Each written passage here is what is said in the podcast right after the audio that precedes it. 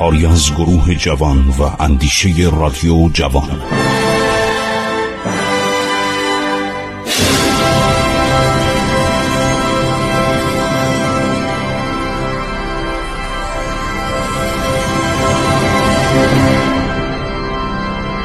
بسم الله الرحمن الرحیم.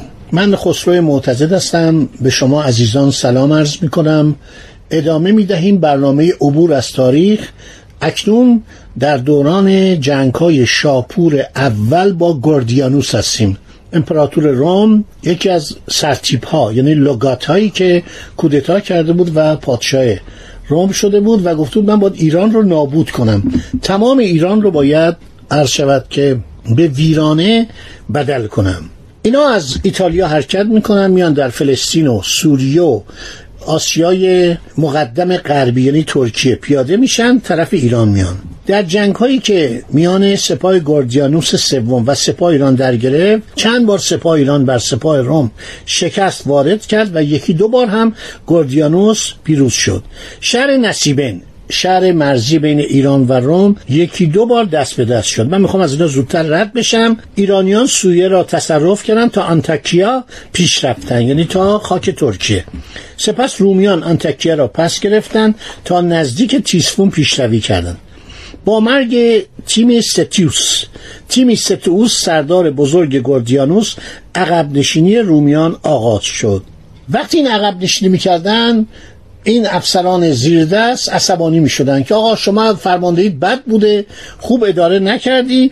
شخصی به نام فیلیپ که می‌گفتن عرب تباره یا به دلیل اقامت ممتد در سرزمین های عربی او را عرب میخواندن بر گوردیانوس شورید و کشت. امپراتور رو کشت. امپراتور که شکست خورده بود اینو می‌کشه و خودش میشه جانشین امپراتور مقتول. فیلیپ عرب آدم عاقلی بوده. با دولت ایران صلح می‌کنه.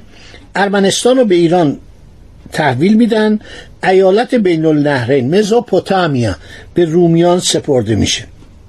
چهارده سال عرض شود که صلح برقرار میشه. خب فیلیپ عرب با پرداخت 500 هزار دینار صلح از ایران می‌خره. لوگات ها و سربازان اسیر یعنی جنرال ها افسران و سربازان با پرداخت فدیه آزاد میشن ارتش ایران در زمان شاپور اول با ساکنان و ایالات ساحلی جنوب در دریای کاسپی و نیز یک سردار تجزیه طلب تورانی نژاد در خراسان با خارزمیان با ماتهای کوهنشین با گیلها و دیلمی ها و اهالی گرگان می جنگه. با کشور پالبیر در عربستان شمالی تدمر و ارمنستان نیز جنگی طولانی می‌کنه. کوشان در مشرق خراسان رو تسخیر می‌کنه. بعد از 14 سال دوباره دیسیوس گالوس و آیبیلیانوس که فرماندار ارنان روم بودن بعد از 14 سال ناچار به جنگ با امپراتوری روم میشه. در این زمان دیسیوس گالوس و آیمیلیانوس اسم بسیار سخته ولی جالبه. اینا هر کدوم مدت کوتاهی بر روم فرمان میراندن و والریانوس یا والریان سرانجام کودتا می‌کنه و در سن بالا مثل بالای پنجاه سال میشه امپراتور روم. ببینید روم تقریبا جمهوری ها بهش میگن امپراتوری ولی مرتب ژنرال ها کودتا می‌کنن. یعنی هیچ صحبت از سلطنت موروسی نیستش. ژنرال ها کودتا می‌کنن. این دوران معروف دوران ژنرال ها والریان بر فرانک ها جرمن ها و گوت ها در اروپا غلبه می‌کنه.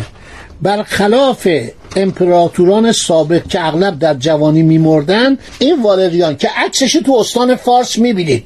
اون کتیبه بزرگ که ملاحظه میفرمایید اون والریانه که زانو زده.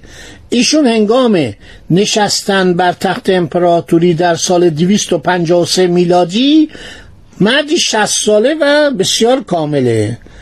منابع رومی و منابع بیزانسی وقتی یک امپراتور روم شکست می‌خورد زیاد بهش نمی پرداختن همین که خانم پیکولوسکایا میگه که ما از امپراتوران مغلوب روم اطلاعات زیادی نداریم. چون اینا رو سعی می‌کردن که منتفیش کنن.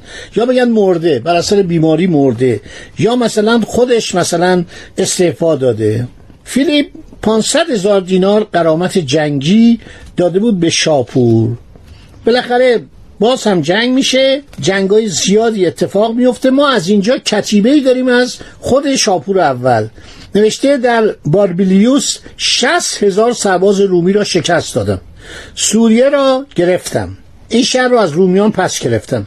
عرض کردم که سوریه مرکز شهر داماسکوس بود همین دمشق یه شهر 2000 چند ساله خیلی شهر بزرگ و با عظمت و قدیمی بوده. بعد نواحی زیادی رو اسم می‌بره. این نواحی رو بعدها اومدن حساب کردن محاسبه کردن. حالا اگر خسته نمیشید من چند تا اسم اینا رو براتون میگم.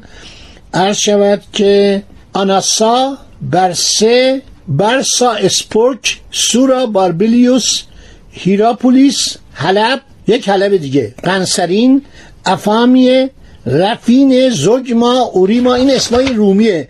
الان باید اینا رو تطبیق داد. بخوایم تطبیق بدیم. خیلی جالبه. همه اینا رو من توی برنامه که برای شما تنظیم می‌کنم و می نویسم رفتم مطالعه کردم. برای اینکه بدونید ایران چه عظمتی داشت و به کجا رفته. و در صورت والریان بارها با ایران می جنگه در هران یا کاره. که در اونجا کراسوس و اون مارکانتوان هم شکست خورده بودن ایرانیان با هفتاد هزار سرباز رومی مواجه میشن. شاپور با چند برابر این عده اونا رو محاصره می‌کنه. اشاعه بیماری وبا مرگ و میر عده زیادی از سپاهیان روم در پی داره. جنگ های ایران و روم بین سالهای 250 253 در کنار دژ باربالیس در سوریه روی میده. آسوریا و همه قصباتی که گرداگرد آسوریا بود دچار جنگ میشه. شاپور یکم در کتیبه خود از 37 شهر و دژ از جمله سلوکیه، انتکیه، نیکاپولیس، ایروپولیس، دورا اوراپوس و بعضی از شهرهای کاپاتوکیه که در آسیای سرقیل یعنی ترکیه به تصرف ارتش ایران درآمد سخن به میان آورده است. استقرار پادگان ایرانی در شهر دورا اوراپوس از سال 256 تا 262 به درازا کشیده. اینا همه نکات جالب جنگ ها بسیار طولانیه.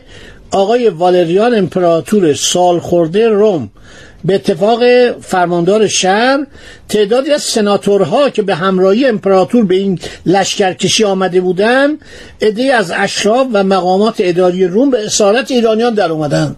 36 یا 37 شهر به دست ارتش ایران افتاد. پیروزی نظامیان ایران عصر ساسانی بر 36 یا 37 شهر رومی که در کتیبه ها و نوشتار رقم آورده شده حکایت از احاطه کامل ارتش ایران بر هر دو فن قلدگیری در هم کوبیدن باروهای مستحکم و فراتر رفتن از حدی می‌کنه که ارتش اشکانی یارای جلوتر گام برداشتن از آن را نداشت. یعنی ارتش اشکانی نمی‌تونست وسایل قلگیری نداشت. اینا داشتن. انسان باید با روز جلو بره. یعنی باید خودشو بهینه کنه. از نظر سلاح از نظر جنگ افزار از نظر علوم و اختراعات. ایرانیا چنین حالتی داشتن.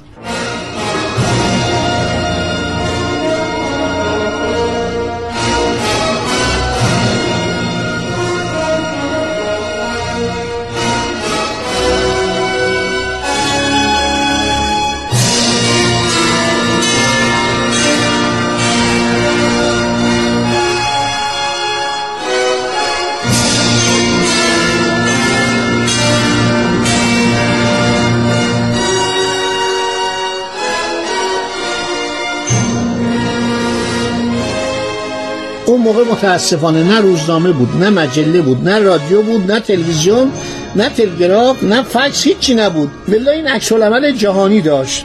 فقط از طریق مورخان. و مورخان رومی سعی می‌کرد این ماجرا رو مبهم بنویسن الان هم شما تو کتاب های اروپایی در مورد والریان فقط این سند زنده همین عکس است که همین سنگ نقشی است که شما در نقش رستم می‌بینید که به زانو افتاده و در برابر اسب شاپور اول حالت قضو و خشوع و احترام یعنی داره التماس می‌کنه. دو تا دستشم بلند کرده چند نفرم رومی پشترش ایستادن. شکست فضاحتبار والریان سبب بروز جنبش های جداسری در آفریقا. گالیا پالمیر تدمر در عربستان سوریه آسیای صغیر و مصر شد. تعدادی از این مستملکات از روم جدا شدند. شورش بردگان در سالهای 270 تا 275 اوضاع روم را به هم زد. دولت ساسانی والریان امپراتور روم. صاحب منصبان بلندپایه کشوری و لشکری را که به دست سپاهیان ایران اسیر شده بودند به پارس خوزستان آسورستان دستگردهای اردشیر پدر شاپور و خودش و پدران و نیاکان خود املاک خالصه سلطنتی گسیل داشت. شاپور به شکرانه این پیروزی بزرگ در سنگ نقش های زیبا و بزرگ تصاویری سنگی از خود و سربازان گارد سلطنتی و نیز متحدان سپاه ایران را کندند که تا کنون هم باقی مانده است سنگ نقش های نقش رجب. پنج سنگ نقش برجسته عظیم این پیروزی را مجسم کردند. در این نقش ها امپراتوران روم زیر سم اسب شاپور یا برابر اسب شاپور زانو بر زمین زده و نیز در بند و زنجیر تصویر شدند. در نقش های نامبرده سپاهیان روم در حالی که هدیه ها و قنیمت هایی در دست دارند و نیز افراد گارد شاهی و بزرگان و درباریان ایران نیز مجسم شدند.